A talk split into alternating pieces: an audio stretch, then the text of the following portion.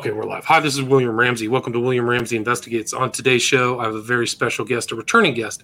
His name is Mark Shaw. We talked back in July of 2021 about a book he published in June 2021 titled Collateral Damage, The Mysterious Deaths of Marilyn Monroe and Dorothy Kilgallen and the Ties That Bind Them to Robert Kennedy and the JFK Assassination. And so he reached out to me to do the show, so I was delighted that he reached out. It's almost near the anniversary of the assassination of JFK. And also his website is MarkShawBooks.com. And if you go back and listen to our earlier interview, you can get a list of all of his books. So please go back and listen to that interview. But Mark Shaw has some updates and a major announcement about the book. So Mark Shaw, welcome to the show. Hey, thank you so much, William, for having me again. Great. Awesome. Well, I'm delighted you're here. So for people who may not have heard that first interview, can you talk about, you've done a lot of books. Can you talk about kind of your writing career and what led you to write Collateral Damage? And then fill us in with what's happened since you published the book. Sure. Well, I kind of fell into the JFK assassination area by accident. I had written a lot of books, biographies on different subjects and things like that, Mike Tyson and Thomas Merton and Joseph Kennedy and other people and everything. But I knew a man named Melvin Belli, who was a lawyer in San Francisco. I actually practiced law with him a little bit in the 1980s. For those people that don't know, well, he was this bigger-than-life character who represented the Rolling Stones and Tammy Faye Baker and Errol Flynn. And when I wrote that biography of him, I learned about his most famous client. His main client was Mickey Cohen, who was a Los Angeles gangster of some renown in the 60s, 50s, and 60s. And so that kind of led me to look at the 1960 election, because I wondered about Belli having been chosen to represent Jack Ruby when Ruby was arrested for, of course, shooting Lee Harvey Oswald. And that representation didn't make sense to me, William, because Belli was mostly represented celebrities. He sued pharmaceutical companies. He was a tort lawyer. He was known as the king of torts, right? That was his king of torts, exactly. Yeah, good memory. And he had never really tried criminal cases, especially a capital case. All at once, he's Jack Ruby's lawyer. So I started looking into that and found out the affiliations of Belli with some of the mafia, including Mickey Cohen. So that got me to thinking, what really happened there at the Jack Ruby trial? But that led me back then to the 1960 election. And as you know, it was a close contest between John F. Kennedy and Richard Nixon. And Joe Kennedy, the Poison Patriarch, I wrote a book called The Poison Patriarch about him. He knew they were going to lose that election unless they won West Virginia and Illinois. So Joe called in some of his chits with those underworld characters that he'd known when he was bootlegging and all of that. He used Frank Sinatra as the go-between, and he recruited basically some of the main mafia in the country, including Sam Giancana, Santo Trafficante, and one in New Orleans named Carlos Marcello. And so one thing led to another, but they helped them win that election, the 60 election, with the promise that Joe made when they were in the White House, they'd leave those gangsters alone.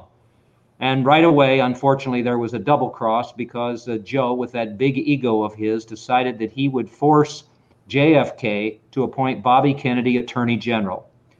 And Bobby Kennedy had never really set foot in a courtroom, but he wanted Bobby to be Attorney General. And predictably, because Bobby Kennedy hated those mafioso from his days on the McClellan Racketeering Committee and everything, he went after them, and specifically Carlos Marcello.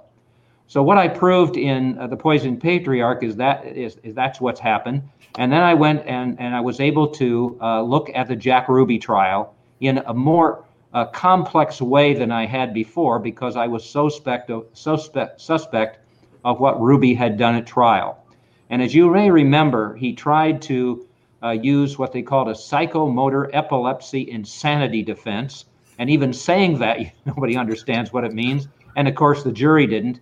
And he wouldn't let Ruby testify. And I thought, well, I'm a curious guy like you are, William. I'm going to go back to that trial and see what happened. And I was introduced then to the key to my next three books, including Collateral Damage, about the JFK assassination, when I learned about a woman, remarkable woman, named Dorothy Kilgallen. And for those that don't remember her, well, for those who do remember her, it may be because she was a central character, the big star, on the CBS program, What's My Line? It was a quiz show aired on CBS for almost 15 years on Sunday nights, live from New York. And she was on a panel there. They guessed people's unusual occupations. And yet, when I was working on the Belli book, I had learned from a friend of Belli's who said to me, hey, you know, Belli knew Dorothy Kilgallen. And I said, well, wait a minute, from What's My Line? He said, Mark, you don't know anything about her. She was a famous journalist for the New York Journal-American, syndicated to 200 newspapers across the country. She covered the Dr. Sam Shepard case that became The Fugitive, the Charles Lindbergh case. She was called the most powerful female voice in America by the New York Post, and Mark, she covered the Jack Ruby trial. So learning about Dorothy then led to my bestseller, The Reporter Who Knew Too Much, because what I learned was she was at that trial. She was the only one to interview Ruby, and she had figured out by the end of that trial that there was no Oswald alone theory that made any sense, that it was a plot to kill the president, and she focused in on Carlos Marcello as the one who would have had the strongest motive to have killed JFK. And how did I figure that out? Well, I just used common sense, because when Bobby Kennedy became Attorney General, he immediately illegally deported Marcello to Central America. Now, Marcello got back in the country, and when he did, then RFK charged him with racketeering. So as the fall of 1963 came along, here was Marcello, who was either going to prison or going to be deported, and he couldn't let that happen. In fact, we'll talk about a new FBI file that I found about Marcello, who had an empire that was probably worth at least $30 million in 1963, and that was much more money than it would be, you would think about. So he couldn't really lose that empire. So what did he decide to do? Well, he hated Bobby, but if he killed Bobby Kennedy, then what would happen? JFK would come after him with everything the government had. So he was a smart guy, Marcello. He decides he'll orchestrate the death of JFK so Bobby will be powerless. And that's exactly what happened. And I was able to confirm that with Bill Alexander, who was the main prosecutor of Jack Ruby, who told me, hey, I was shocked that JFK got killed. I thought it would be Bobby Kennedy because he had more enemies, obviously, than JFK did. So armed with all that, I wrote The Reporter Who Knew Too Much. I kind of laid out exactly what had happened like a prosecutor would do. And then I got very curious as to why Dorothy Kilgallen mysteriously died in 1965. And what I found out was that she was found in her townhouse in New York City, in a bed she never slept in, wearing her hairpiece, her makeup, and makeup and all of that, and when that's not what she would have worn to bed. They came and found her dead and said it was immediately an overdose of barbiturates. Now, I've proven since then, and in fact recently, with an interview of Dr. Michael Bodden, the famous forensic scientist, whose name I surprised him with on a radio program in New York, was on the autopsy. And I quizzed him and I said, well, how did you know that it was an overdose of barbiturates, circumstances undetermined? And he said, well, we should have never given the information to the media because, Mark, we didn't know how she died. The circumstances were undetermined. But the effect of that was to ruin Dorothy's reputation. There was no investigation whatsoever. And so I started to, in the book, The Reporter Who Knew Too Much, look at that mysterious death. I looked at the autopsy. She did not die of one barbiturate, but a combination of three. And I was able then, with some new evidence, to find out that the man that she had shared her JFK assassination information evidence with was a man named Ron Pataki, and able to prove that he basically set up Kilgallen for the kill because he got in trouble with the mafia over some gambling debts or something else. And I had an eyewitness source who told me all this. And so in order to get himself in trouble, he let them know that Dorothy Kilgallen was writing this book for Random House and that she was going to expose Marcello for orchestrating JFK's death. Well, Marcello couldn't let that happen. So I looked at him as being the main suspect in Dorothy's death as well as J. Edgar Hoover, because Dorothy was going to also expose the fact that he covered up the death. Followed that up with a book called Denial of Justice, because I had attempted to get an investigation of Dorothy's death. That still hasn't happened, but I'm after it.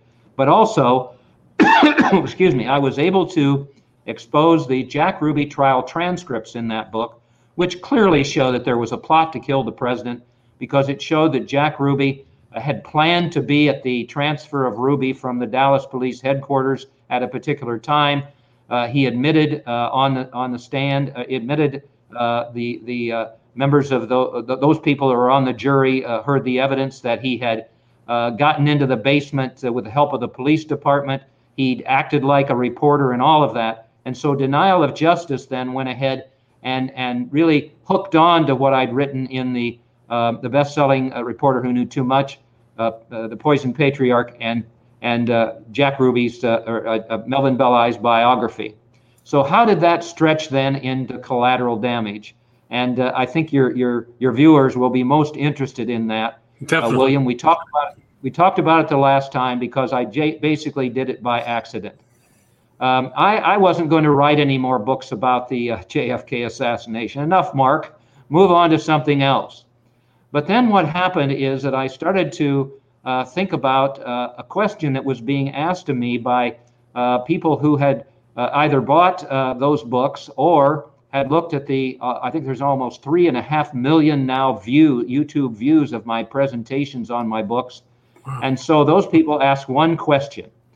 Is there a connection between Marilyn Monroe's death and Dorothy Kilgallen's? And the first thing that I thought about, and I think you would have as a curious person, is that these three individuals, Dorothy, Marilyn, and JFK, died within 40 months of each other in the early 1960s.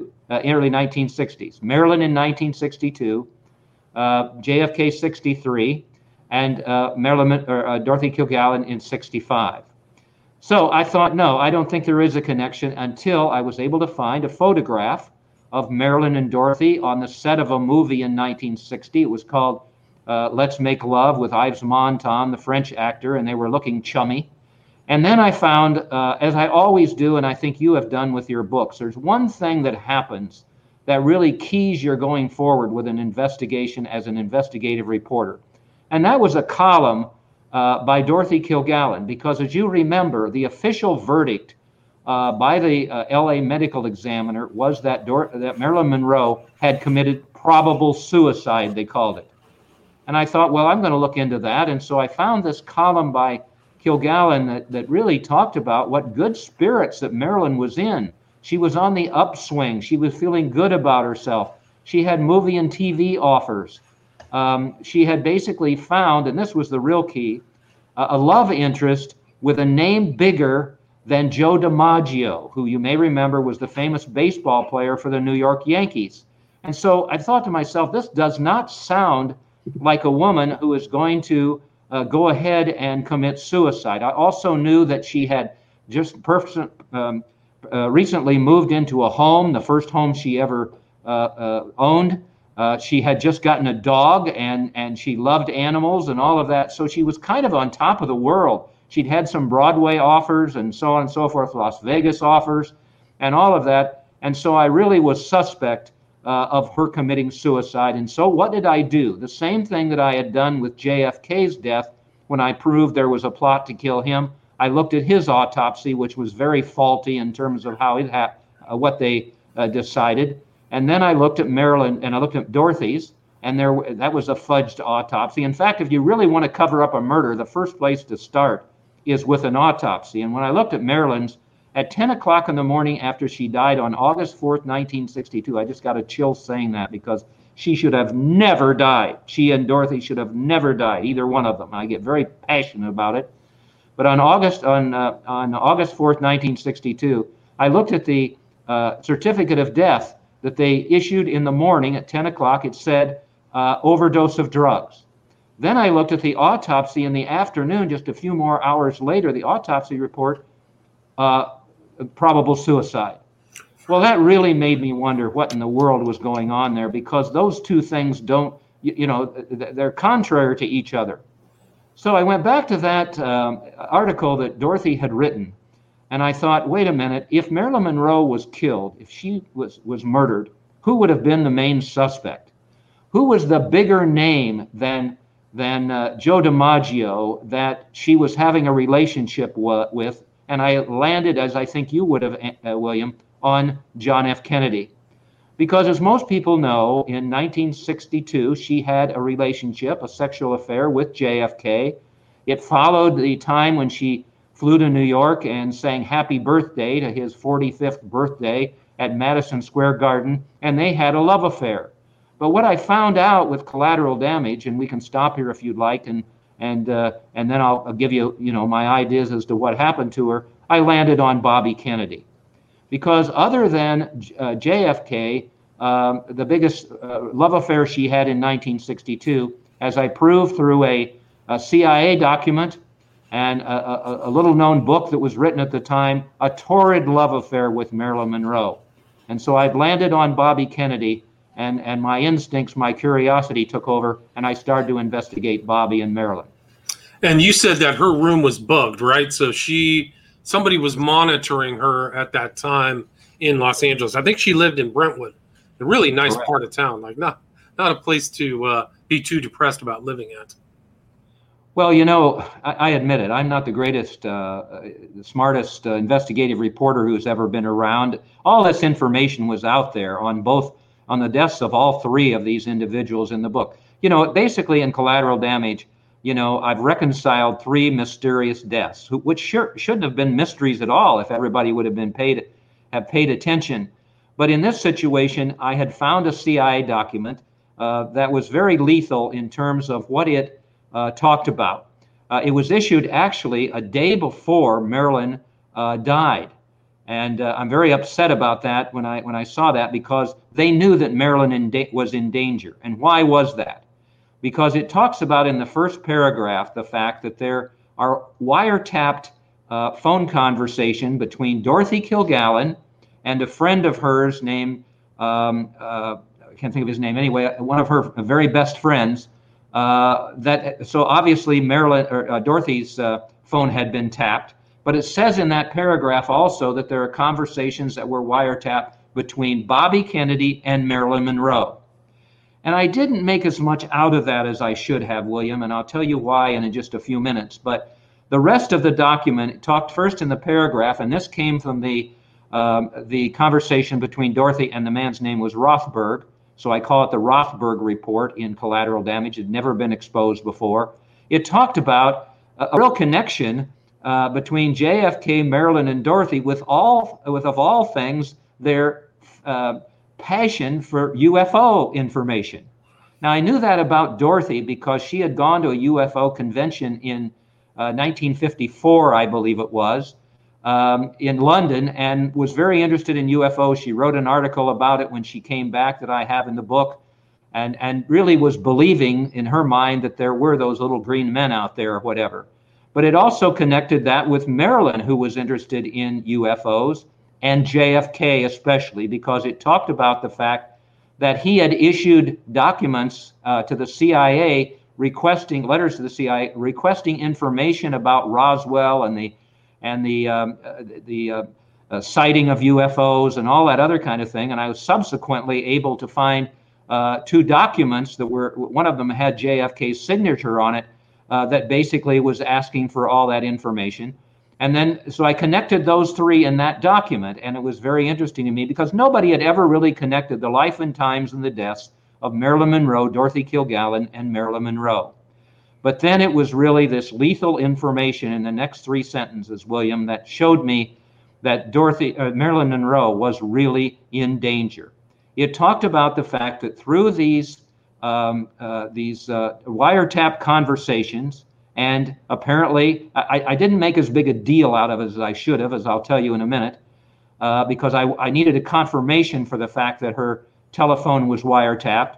But basically, it said that, number one, she was going to talk about her love affairs to the media with both Robert Kennedy and JFK. She was going to talk about, if you can imagine, matters of national security that the Kennedys apparently, especially during their love affairs with her, had mentioned including JFK planning the assassination, the killing of Fidel Castro, and even worse than that, there were these kinds of events that were going on where he was leaking this information that shouldn't have been leaked to the wrong people and that kind of thing. So that really was damaging to me, because if Marilyn was going to go to the media with information about the love affairs, that would have been bad enough, because it would have really caused problems with the Kennedys' reputations. But if she went to the media about these matters of national security being leaked to her through pillow talk or the Kennedys trying to impress her or whatever, that would have destroyed both of their careers. And I'll talk about in a little while the conclusion that we talk about with Collateral Damage. But like you, William, I always want to confirm anything I can with regard to my research. And so I was very fortunate to be able to find kind of an innocuous account of the fact that Marilyn's home in Brentwood had been bugged. And it came from, of all people, Veronica Hamill, the actress, and many people may remember her from Hill Street Blues. But I found a document where she and her husband had bought Marilyn's Brentwood home in 1962. Now, that would have been 9 years after Marilyn died. But the account by Veronica was that they hired a contractor to replace the roof and remodel the house, and the contractor discovered a sophisticated eavesdropping and telephone tapping system that covered every room in the home. So I'm still attempting to talk to Veronica. I've reached out to her representatives and all of that, but basically that was the confirmation there. And so not only did the Rothberg report confirm the torrid love affair between Bobby and Marilyn. I proved he was in Los Angeles on the day she died, Marilyn died, and all of that, overcoming an alibi that he had, but also the fact that this torrid love affair, he had actually promised Marilyn, if you can imagine this, William, that he was going to divorce Ethel and marry Marilyn. Wow! And so he was in deep trouble. He really was. And I put this in the book because I wanted people to know about this. I really tried to humanize also in the book JFK, Marilyn, and Dorothy, and I do that at the end of the book because I wanted the reader to know what they lost when they died at an early age. For God's sakes, Marilyn died at the age of 36, JFK at 46, and Dorothy at 52. They had so much of their lives to live. And then what we lost by them dying as well. And so we lost a lot. When JFK got murdered, the whole politics changed, Vietnam. It was a disaster. People have said we lost our innocence then, and I think that's probably true. So through all that, I had been able to connect the three for the first time. And it was most interesting to me because through the autopsies and all of that, I'd proven that these three people were silenced. Marilyn basically was the actress who knew too much. Dorothy, the reporter who knew too much. So all of sorry to interrupt, but wasn't there like a famous meeting at the Cal Neva with Sinatra where she said that I'm going to tell everything, and that was right before she died, like 2 or 3 days before she died, right? Excellent point, and thank you for reminding me of that. That's a real interesting supposition. I wish it was more confirmed that it is, but basically there was a couple of eyewitnesses who were there. This was called the Cal Neva Lodge. For those people that don't know, it was on the border of California and Nevada, right up near Lake Tahoe. And Joe Kennedy hung out there. The Kennedys hung out there. Frank Sinatra did. A lot of different mafia did. It was partly owned by Sinatra, as a matter of fact. Well, on the weekend before Marilyn died, and I believe I've proven this in the Collateral Damage book, that Marilyn was there. Sinatra was there.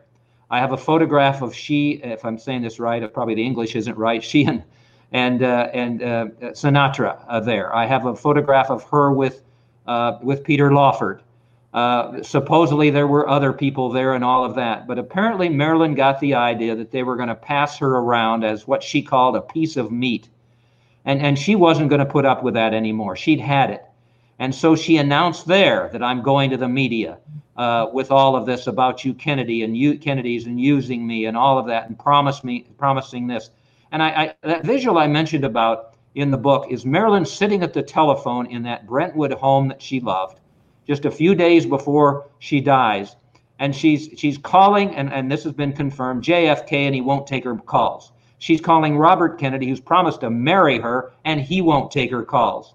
And you can just imagine here and her. And again, I get a, you know, these are human beings, and I get this, chill again, because I can see her sitting there crying. These powerful men who have used her for sex and promised her things and everything, are now just dumping her. And so basically what I concluded in it, Collateral Damage, and I'm always interested in what viewers, come back with and tell me whether they think I'm right. But if you think about this on a broader scope, if Robert Kennedy would have been prosecuted for his complicity in Marilyn's death based on strong motive, and I now have an eyewitness who has given me, along with my accounts in the book, as to exactly how Marilyn was died, and we can get into that. If he would have been prosecuted in 1962, what would have happened? Well, enemies, including Marcello, would not have had to have killed JFK to render Bobby powerless, because he would have been powerless since he would no longer have been Attorney General. And and there would have been no JFK assassination. And if you take that a step further, then Dorothy Kilgallen would not have died in 1965, would not have been murdered, because she would have had no JFK assassination to investigate.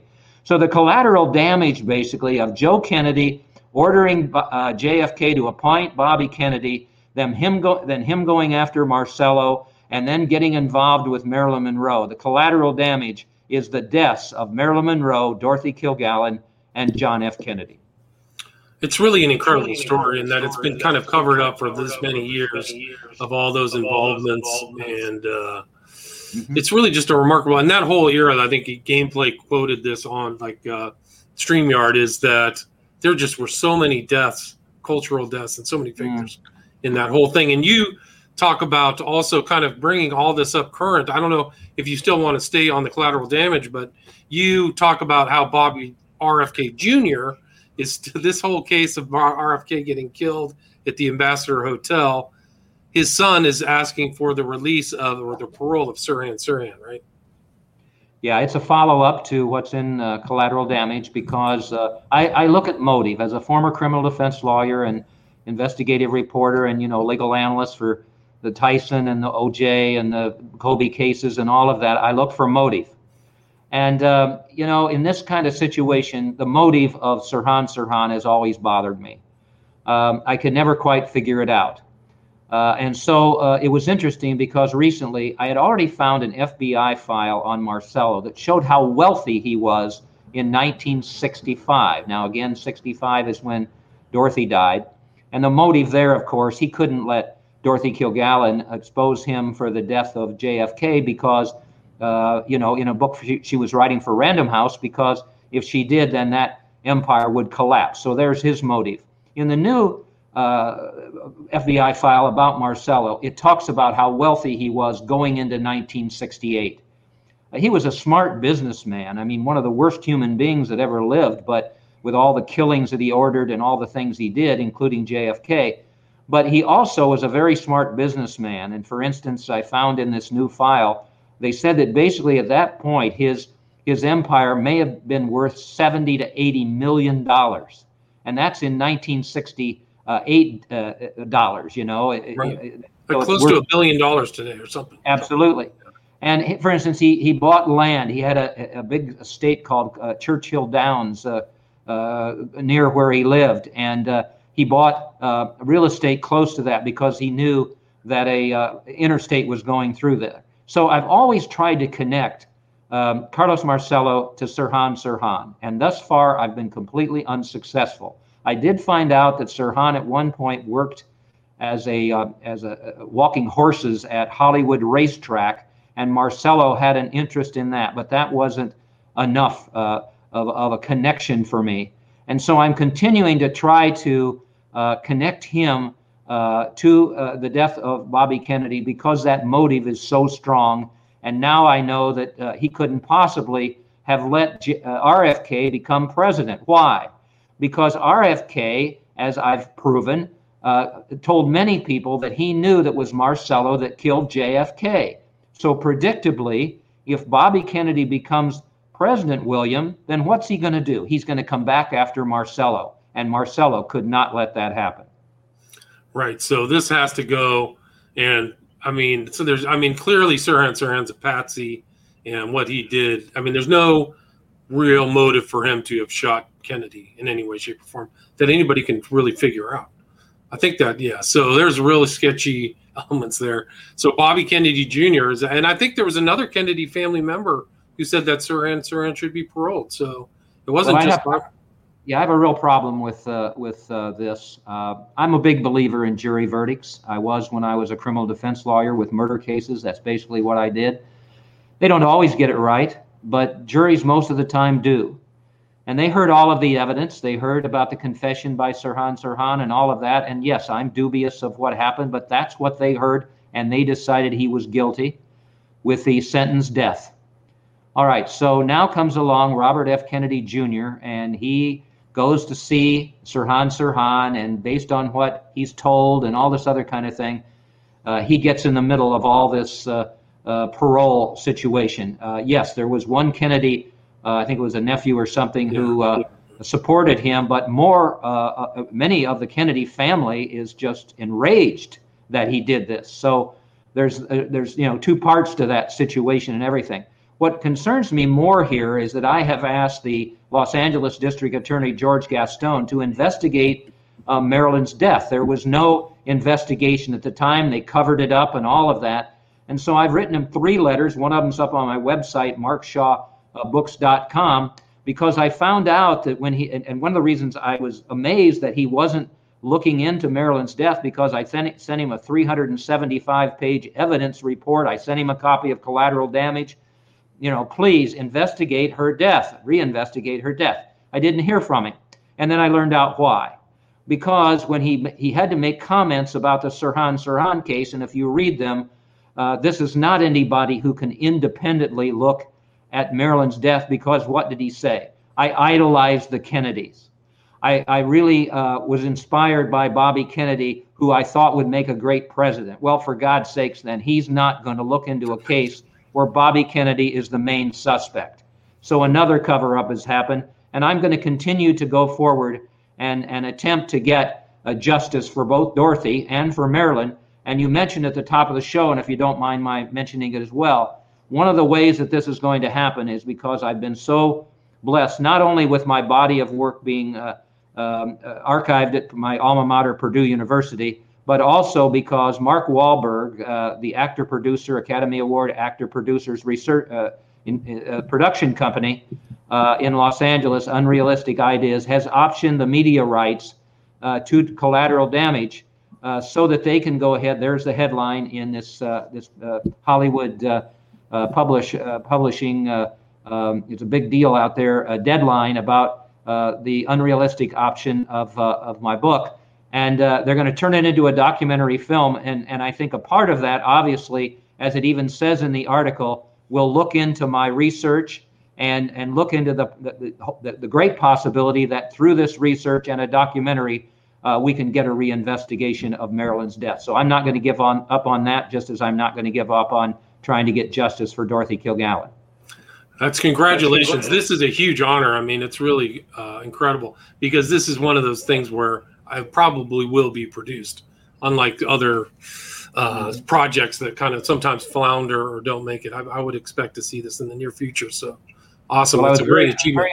I was very impressed with the people that I worked with there. Mark Wahlberg is a man of integrity, and these people are as well. And so I got them to agree, and there's no absolute guarantee that they would follow what I wrote in the book. And that meant a lot to me, because I didn't want, it's amazing to me. Do you realize there is going to be a film released next year called Blonde, based on the book, where the author basically admits that it's not based on any accuracy. They're not worried about accuracy. The film is going to be the same thing. They're going to, fictionalize basically Marilyn's story. And it's just, it's such disrespect to somebody like her, just as it would be if there was a movie made about Dorothy, and I'm continuing to try to work on that. So I'm inflamed by those kinds of things. I hope that for some reason that that movie never makes it to the screen. Yeah, I mean, I've seen so many films come out of Hollywood that don't have the integrity to the source material that it's a disappointment when that happens. And what, regarding Marilyn's death, what new evidence have you uncovered about exactly how she died and by whom on August 4th, 1962? Well, first of all, I see one of your viewers has said good luck on the documentary and had some other nice comments, and I really appreciate that. Thanks so much. Another nice compliment. Thank you. Well, here's the situation. In the book Collateral Damage, I don't want to give it away because I want people to read it and then make up their own mind. That's what I like to do, make people stop and think about what I put in my books. But I give what I believe is a plausible way as to how Marilyn was silenced on the evening of August 4th and the morning of August 5th of 1962. Bobby Kennedy would not have been involved deliberately or with himself on that death. So he would probably, in my opinion, logically have used operatives. And so what I say in the book, based on three clues that I came up having to do, one in her autopsy where she had a bruise on her hip, a fresh bruise on her hip. Second, that when the police came, the housekeeper was washing laundry at the washing machine in the middle of the night, which didn't make a lot of sense.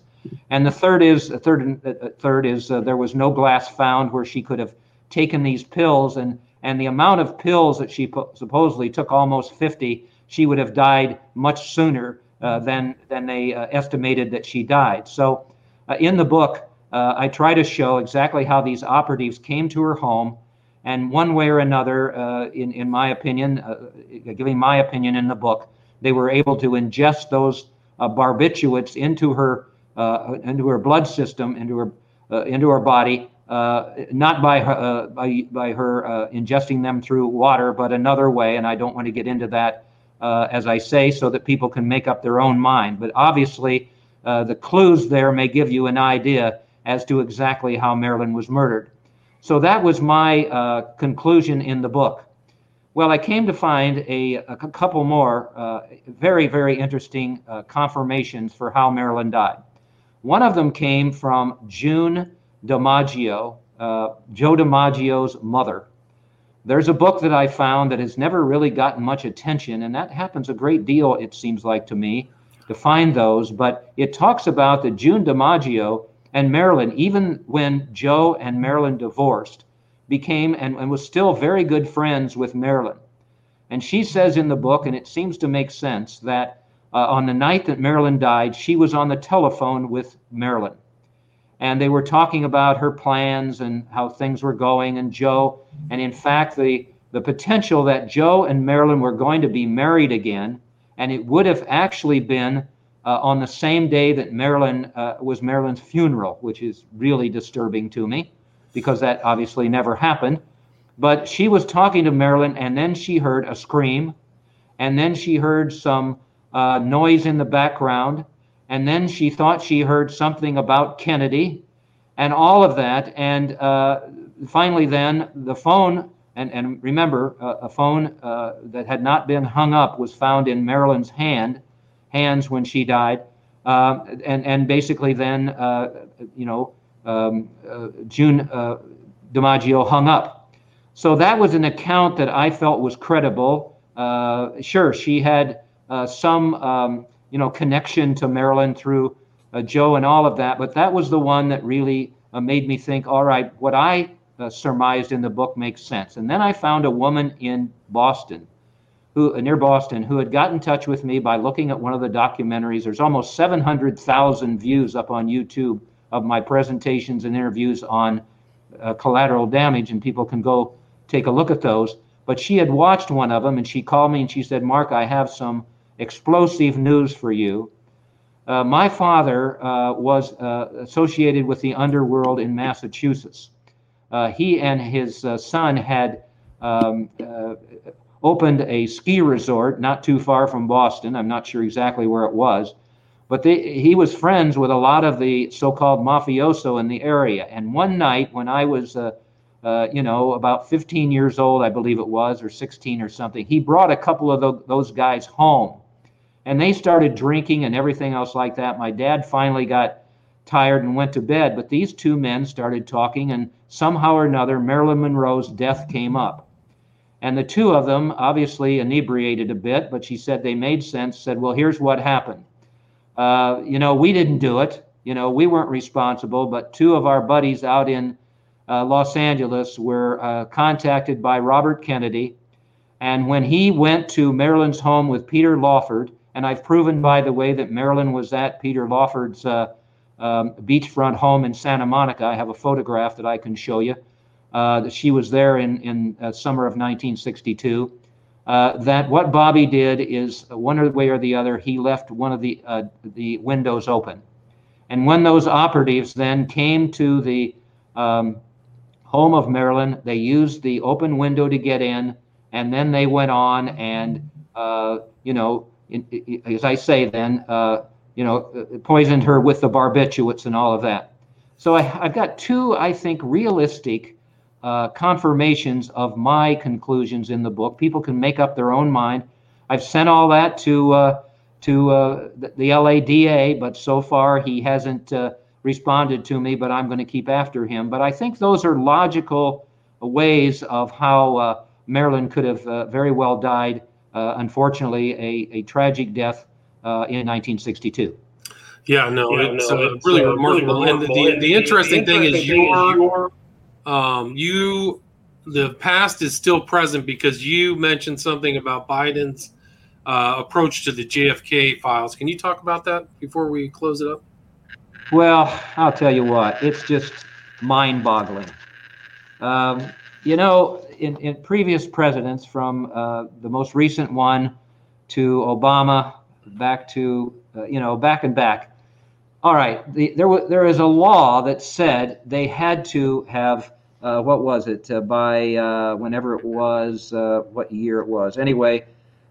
they had to release all of the JFK documents that hadn't been released. I think it was last year or something that they had to. Well, anyway, all those presidents basically didn't release them, and they used the excuse that it was there were problems with matters of national security. Now, that seemed to me a lame excuse, but then Biden went ahead, and you had to read what the reason was. First of all, he said that the National Archives hadn't had time because of the pandemic to copy all of the documents. Come on, for God's sake. That probably means they have more time to do that, actually. I would think so. But worse than that, here's the reason, William, that he gave for not releasing the documents. Now, we go through these slowly. Protect against identifiable harm to the military defense. What? Intelligence operations. What? Law enforcement or the conduct of foreign relations. What in the hell can that have to do with documents about the JFK assassination? What, next Monday, I believe, it'll be 58 years. Identifiable harm to the military defense, intelligent operations, law enforcement, or the conduct of foreign relations. It's that's the kitchen sink. They just said it was everything, right? It could be anything. So incredible. Come on. These I even saw, and again, I don't want to applaud too many members of the Kennedy family because I'm not a fan of theirs, but they're enraged. Bobby Kennedy Jr. came out and said, and they don't know what's in there. Come out, come on, release these so we can figure out exactly what happened. Here's what I think. It's all going to be Oswald alone stuff again, just like the Warren Commission and their stupid conclusion that they had that was made, was just the cover up by J. Edgar Hoover. It's all going to be that kind of cover up information about the Oswald alone file, and somehow or another, it's not going to be anything that's going to shed light on what really happened in 1963. And it's still an important question to this day. I mean, the public deserves to know all the facts, the real facts, not the Warren Commission facts. But is there anything else you'd like to add or anything I missed before we wrap it up? And just before we do wrap it up, I just want to say again, congratulations on this documentary transaction. It's really great. I'm looking forward to it.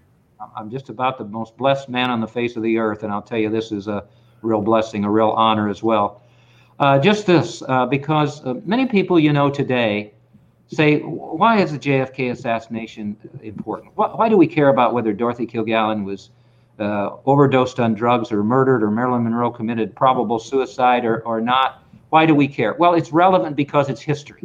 And there's so many distortions of history out there.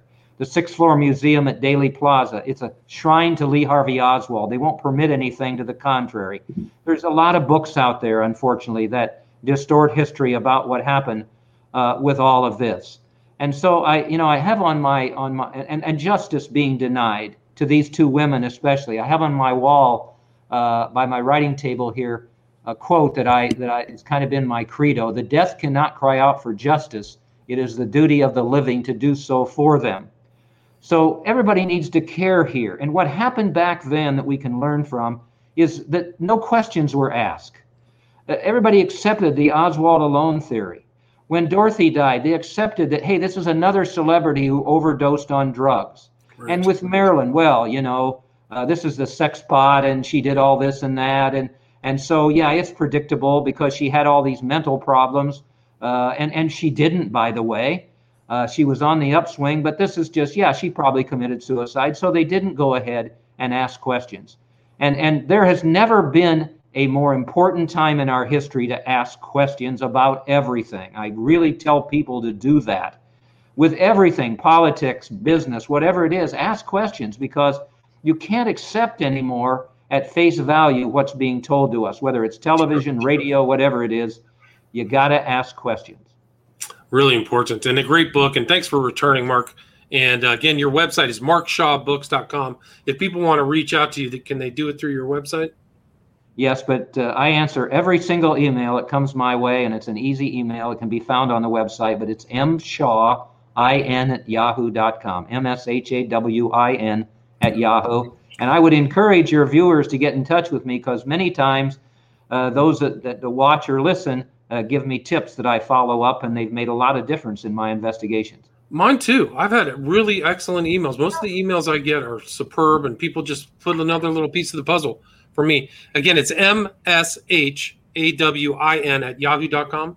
Absolutely. Okay, I'll put that in the show notes. Again, the book we just talked about is Collateral Damage, The Mysterious Deaths of Marilyn Monroe and Dorothy Kilgallen, and the Ties That Bind Them to Robert Kennedy and the JFK Assassination, published June 1st, 2021, and look for the documentary, hopefully in the near future. So Mark Shaw, thanks so much for your time. Thank you so much, William. You're a good man. Thank you. Likewise. Stay there. All right, cool. So that.